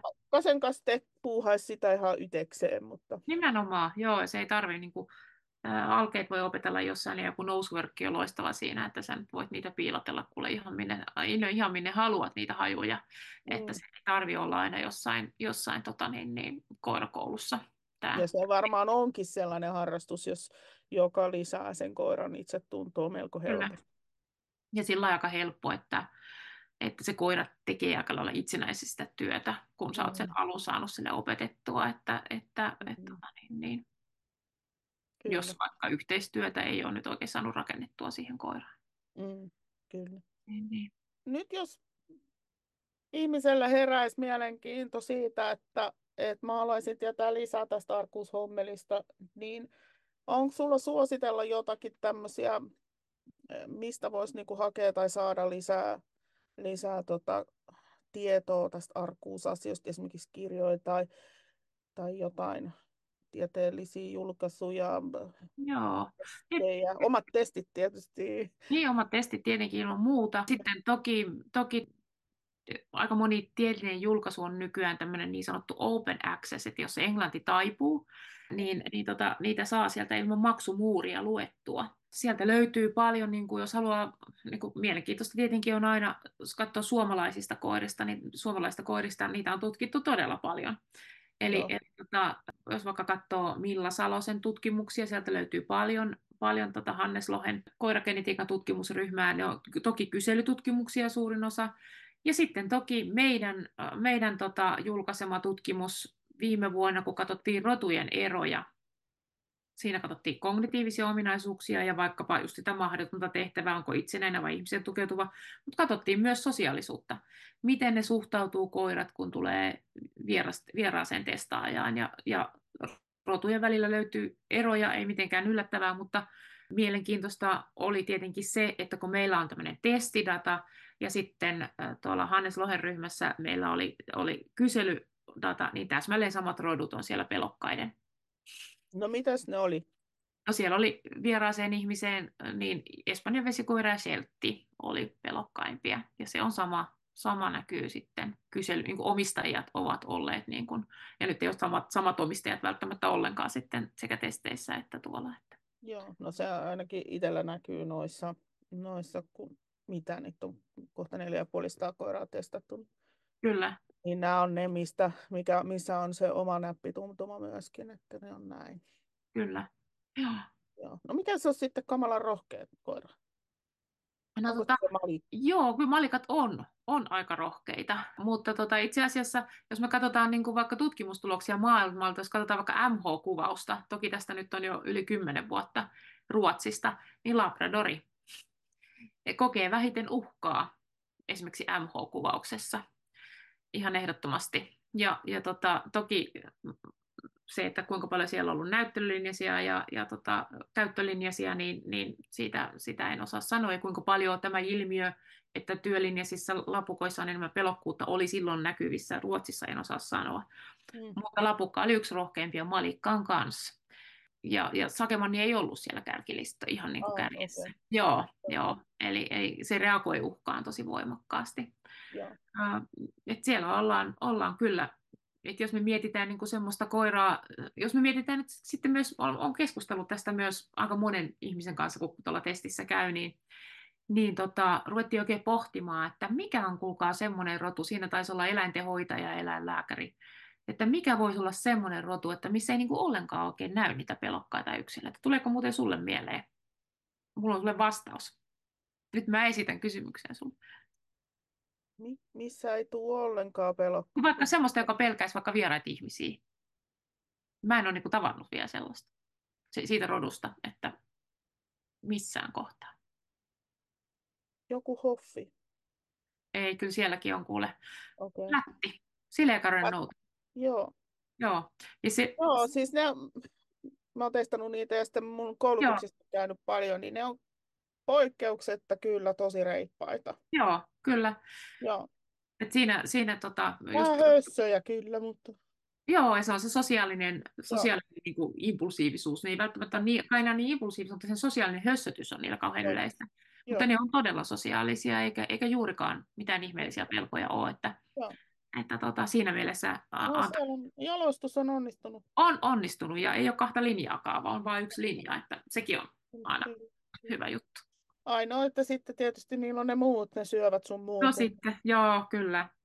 Mutta tota, et, et, eihän mikään ole se niin kuin ikään kuin kraalin malja, että ei. tämä on se, minulla on tässä sulle rotu, kun tämä on, niin ikinä ei ole mitään ongelmia. Joo, ja tieto lisää todellakin tuskaa, että tota, se on just näin. Eli, eli kannattaisi lukea tutkimuksia Eikö niin? Niitä, joo, sieltä, mutta jos ei se englanti taivu, koska ne voi olla monesti vähän vaikea niin kuin sillai, siihen tutkimukseen kieleen, niin, niin tota, sitten on löytyy... tosi haastavia mullekin lukee. Joo, niin, niin tota, sitten esimerkiksi, no, no mun kirjassa löytyy kyllä aika paljon arkuudesta, eli koiran käyttäytyminen persoonallisuus suomeksi, ja siinä on referoitu kyllä useimpia niitä tutkimuksia. Ja, ja tota, mm... Hei, Google Translateilla saa hienosti käännettyä okay. noita artikkeleita. Et täytyy pikkasen tietysti suhtautua siihen Kyllä, vähän varauksella, varauksella mutta et jos haluaa lukea, niin... Kyllä. Tai sitten tuolla chat GPTllä sillä, kun kääntää. Kyllä. Joo, no ne on varmaan kyllä semmoiset, mitä, mitä tota, jos minä katselen tuon mun kirjahyllyä, että, että tota, mitä kaikkea mitä kaikkea mielenkiintoista siellä olisi.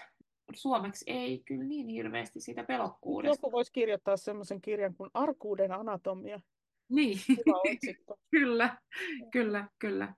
Joo. Joo, mutta sitä voi myöskin niin kuin lueskella, jos, jos aihe oikein kovasti kiinnostaa, niin voi myöskin lueskella ihan niin kuin muista eläimistä ja muiden eläinten persoonallisuudesta tehtyä tutkimusta, niin se voi avata vähän, selkeyttää sitä koko, koko aspektia, että arkuusrohkeusakseli on täysin universaali Joo. kaikille eläimille, että me ei puhuta kovuudesta tai pehmeydestä, tai, vaan me puhutaan arkuudesta ja rohkeudesta.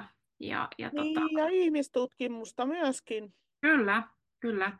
Ja ihmisiltä on tota noin, niin, äh, siis ihan suomeksi löytyy siis, mä just luin semmoisen kirjan, joka ko, niin kun, äh, koski sitä resilienssiä arjessa. Joo, niin, niin, tota, mä ajattelin, että kyllä nämä varmaan suurin osa niin voidaan jollain tavalla niin kuin kyllä. ajatella, että koskee myöskin eläimiä. Kyllä. Kyllä. Niin, Sitten... Siinä oli monta mielenkiintoista ajatusta nimittäin. Kyllä, ja sitten tosiaan siis mä just, en, mä en ole mainostanut tietenkään omia tutkimuksia siitä pelokkuudesta. Mä en nyt enää muista, ne ei taida olla open accessia siihen aikaan, mutta tosiaan ollaan löydetty esimerkiksi geenialue, joka eroaa pelokkaiden ja, ja, ja rohkeiden taaskadokkien välillä, ja selkeästi löytyy sieltä perimästä sitä, mm. sitä eroavaisuutta. Ja, ja tota, sitten mitkä ympäristötekijät vaikuttaa siihen pelokkuuteen. Ja, ja aika paljon siellä on just sitä pentuajan kokemusta, että kasvattajalla on sitten myös vastuu siinä kanssa, että kahdeksan viikkoa ne on siellä ja, ja sä voit tehdä tai olla tekemättä. Eli silloin jo kaikki virikkeet kyllä on, on niin tosi ää, tärkeitä. Ne on aiheuttaa, tai siis... Tämä on, on mun lempiaihe. Joo. Yksi niistä. Tykkään tosi paljon tästä. Kyllä. Pentujen sosiaalistamista ja Kyllä. mitä se sosiaalistaminen oikeasti on. Että se ei ole pentujen altistamista erilaisille kokemuksille, vaan se on, niin. Kyllä. Se on suunnitelmallisempaa toimintaa. Kyllä. Ja sitten äh, se pointti on siellä se, että tota, ne pennut, joilla on osa pennuistahan on semmoisia, että vaikka ne eläisi millaisessa ympäristössä tahansa, niin niistä tulee rohkeita. Mm. Mutta sitten siellä on ne, joilla on ne heikoimmat kortit jaettu sinne Mm. tassuihin, niin ne Mm. hyötyy siitä ihan mielettömän paljon. Kyllä. Eli se on eettinen asia ikään kuin se, että millaisen, millaisen elinympäristön se kasvattaja tarjoaa ja se Kyllä. tuleva pennun omistaja tarjoaa. Kyllä, kyllä. Se on näin. Ja, ja toki on niinkin päin sitten, että on ne arkatassut, joilla sä voit tehdä kaiken näköistä, mutta jotka palaa niihin tehdasasetuksiin heti, kun tulee Joo, kyllä. pelottava tilanne. Että kyllä. Et kaikkia ei voi sillä hyvällä sosiaalista, Ei. sosiaalistamisellakaan pelastaa. eikä hyvällä omistajalla, että, että siellä vaan on, on se, mikä se on. Ja, ja tota, siitä mä haluan myös jotenkin pois, että aina syytettäisiin niin kuin kauhean voimakkaasti omistajaa kaikista. Mm. Että tuolla koiragenetiikan tutkimusryhmässä kyllä, kyllä tota, tuli hyvin selväksi, että, että tota, monesti voi olla aika vähän niin kuin pelimerkkejä sillä omistajalla niiden Kyllä. ääripään koirien kanssa. Että ihan ja kelle sä niinku- annat sen, niin siitä olisi tullut sellainen. Et a- armoa kaikille omistajille. Kyllä. Joo. Kyllä, Ja sitten se ei yhtään hyödytä se, että joku tulee alleviivaamaan, että sinä olet nyt tehnyt virheen sinun koirasi kanssa. Että kyllä ei. Se, ai, ai, ai, joo, ole parempi seuraavan kanssa. Joo, se ei auta, mutta ehkä, ehkä se, se välillä niin kuin sitten just on, on tosiaan luennoin tuosta ko- koiran, koiran ja ihmisen suhde, että tavallaan se ymmärrys, että okei, että niin kuin, miten mä käyttäydyn siinä tilanteessa, silläkin on merkitystä, että mikä, mikä on mun tunnetila siinä. Ja, ja mun persoonallisuus voi vaikuttaa, niin se ymmärrys siitä voi avata vähän uusia ajatuksia sitten koko, koko niin, umpisolmulle. Joo, ja sitten siellä on varmasti myöskin se, että, että tota, pystyykö se omistaja itse ylipäätänsä nimeämään yhtään tunnetta itseltään. Niin. niin. Että tota, et onhan, no mä oon esimerkiksi ollut semmoinen ihminen, että mä en ole tunnistanut kaikkia tunteita itsestäni, että mä olen erikseen joutunut omistamaan sen. Niin just. Joo. Niin, niin et, et jos mä en tiedä, että mua ahdistaa, että mä en osaa itse nimetä sitä, että mua ahdistaa, niin miten mä voisin osata nimetä sen tuosta eläimestä tai jostain toisesta ihmisestä, että sitähän Mm. saattaa vaikka vähän ahistaa tässä tilanteessa. Kyllä, kyllä. Että se semmoinen itsetuntemus, itsetuntemus siihen ja sitten niin kuin se, että itse on pohtinut niin kuin näitä tunne, tunneasioita. Ja sitten justiinsa se, että oikeasti myös ihminen ymmärtää sen, että nämä on niin kuin tuntevia ole, olentoja. Että eihän siitä ole kauhean kauan aikaa, kun, kun tota, ajateltiin, että ei se nyt ole niin väliä, että minkälaisia tuntemuksia silloin on sillä eläimellä. Mm. Että ikään kuin näkisi, että onko mulla itsellä siellä ikään kuin sellaisia kaikuja semmoisesta ajattelumallista. Niin, Mm. niin, kyllä, kyllä. Joo, paljon on niin kuin, omankin ko, niin kuin eläin, tai koiranomistajajuuden aikana muuttunut niin kuin, käsitykset. Toki äh, musta tuntuu, että, että tota, aina koiranomistaja on kyllä niin kuin, ymmärtänyt, että kyllähän sillä ne tunteita on. Mm. Että, että se on vaikea olla ymmärtämättä, On, jos on. koiran kanssa. Että, Joo. että, niin, niin, ja väitän Mutta- kaikki, jotka elää eläinten kanssa, niin kyllä on ymmärtänyt, että kyllä hänellä jonkunnäköisiä tunteita nyt on. On todella. varmasti joo, mutta ikään kuin se, että nyt itsekin kun tässä on niin kuin pitkään harrastanut koiria, niin, niin, niin ei silloin aikoinaan, kun mäkin opettelin koiria ko- kouluttamaan, niin kauheasti pohdittu sitä, että missä tunnetilassa se eläin on nyt just tällä Mm. Tai onko sillä mitään merkitystä niin kuin sen oppimisen tai lopputuloksen kannalta. Niin, kyllä, kyllä. Niin, niin, tota, että et olisi niin kuin jotenkin herkkä sen suhteen, mutta ei yliherkkä. Niin, kyllä. koska sitten kun sä rupeat olemaan toisen tunteisiin yliherkkä, niin ei sekään ehkä ole ihan, Niin. tapa niin kuin toimia eläinten kanssa. Kyllä. Tässä Mm. tulee tuli yhtäkkiä tuommoinen täysin, täysin niin kuin mielenkiintoinen ajatus ja äh, heitto koululuokkaan. Kuinka, kuinka paljon siellä ehditään miettiä, missä tunnetilassa ne ekaluokkalaiset tai tokaluokkalaiset tai ysiluokkalaiset on, kun niillä opetetaan, että, että tota, Ei siellä varmaan ehitä, kun siellä on niinku, ajattele, kun me koulutetaan koiraa, niin meillä on siinä munkin ryhmässä korkeintaan kuusi, jos Mm. ollaan jossain maastossa, niin sitten sillä yhdellä opettajalla on siellä joku 25 lasta, niin ei siinä, kun siinä vaan selviydytään. Niin, ja sitten otan huomioon, että sun ryhmässä niillä kaikilla koirilla on oma apuopettaja tai Niin, opettaja. kyllä, kyllä, kyllä. Joo, joo että tota, joskus, joskus ajattelen, että ne lapset saattaa oppia niin kuin koulusta huolimatta. Mm, niin, kyllä. Mm. Tai sitten ne on täysin riippuvaisia siitä, että, että miten lapsi, että millaiset vanhemmat niillä on, että paljonko ne vanhemmat pystyy tukemaan sitä kouluhommaa. Niin, kyllä. Mm. Ja mikä opettaja sattuu tulemaan. Niin, kyllä, Ja sekin, mikä luokka sattuu tulemaan. kyllä, sekin vielä. Mm. Siellä on aika monta li- liikkuvaa osaa, No. niin kuin kaikessa tietysti Kyllä. täällä elämässä.